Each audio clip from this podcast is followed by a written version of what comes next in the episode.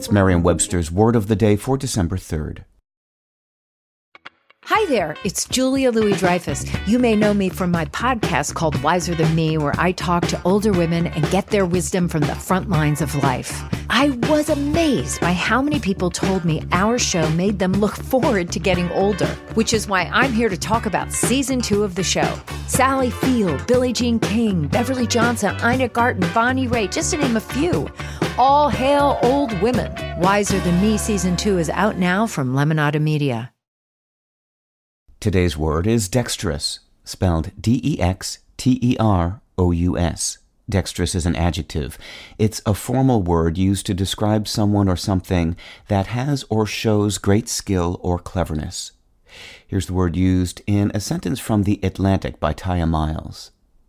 There can now be no doubt of Phillis Wheatley's importance not only to African America, but also to the country and culture as a whole. She was a learned, dexterous wielder of the written word in a taut political and racial moment. If you believe the word dexterous to be on the right side of etymological history, well, right on.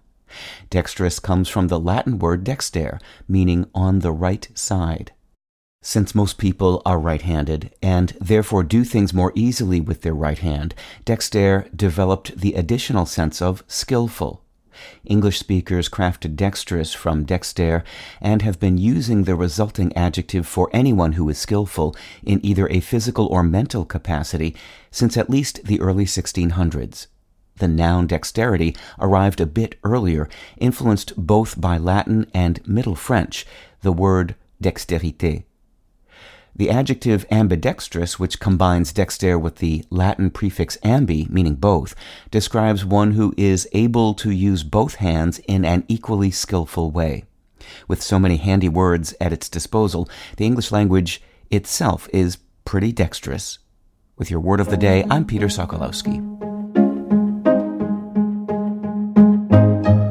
Visit Merriam-Webster.com today for definitions, wordplay, and trending word lookups.